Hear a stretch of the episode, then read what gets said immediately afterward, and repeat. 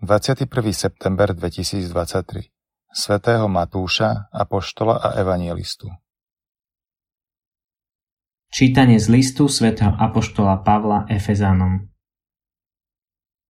Bratia, prosím vás ja, väzeň v pánovi, aby ste žili dôstojne podľa povolania, ktorého sa vám dostalo, so všetkou pokorou, miernosťou a zhovievavosťou Znášajte sa navzájom v láske a usilujte sa zachovať jednotu ducha vo zväzku pokoja.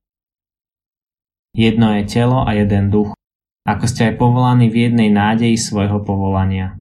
Jeden je pán, jedna viera, jeden krst. Jeden je Boh a Otec všetkých, ktorý je nad všetkými, preniká všetkých a je vo všetkých.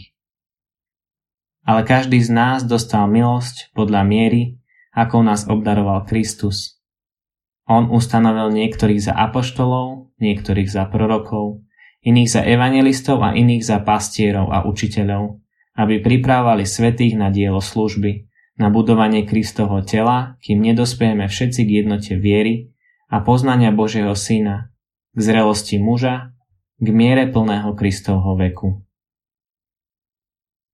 Počuli sme Božie slovo. Po celej zemi rozlieha sa ich hlas. Nebesia rozprávajú o sláve Boha a obloha hlása dielo jeho rúk. Deň dňu o tom podáva správu a noc noci to dáva na známosť. Po celej zemi rozlieha sa ich hlas. Nie sú to slova, nie je to reč, ktorá by sa nedala počuť.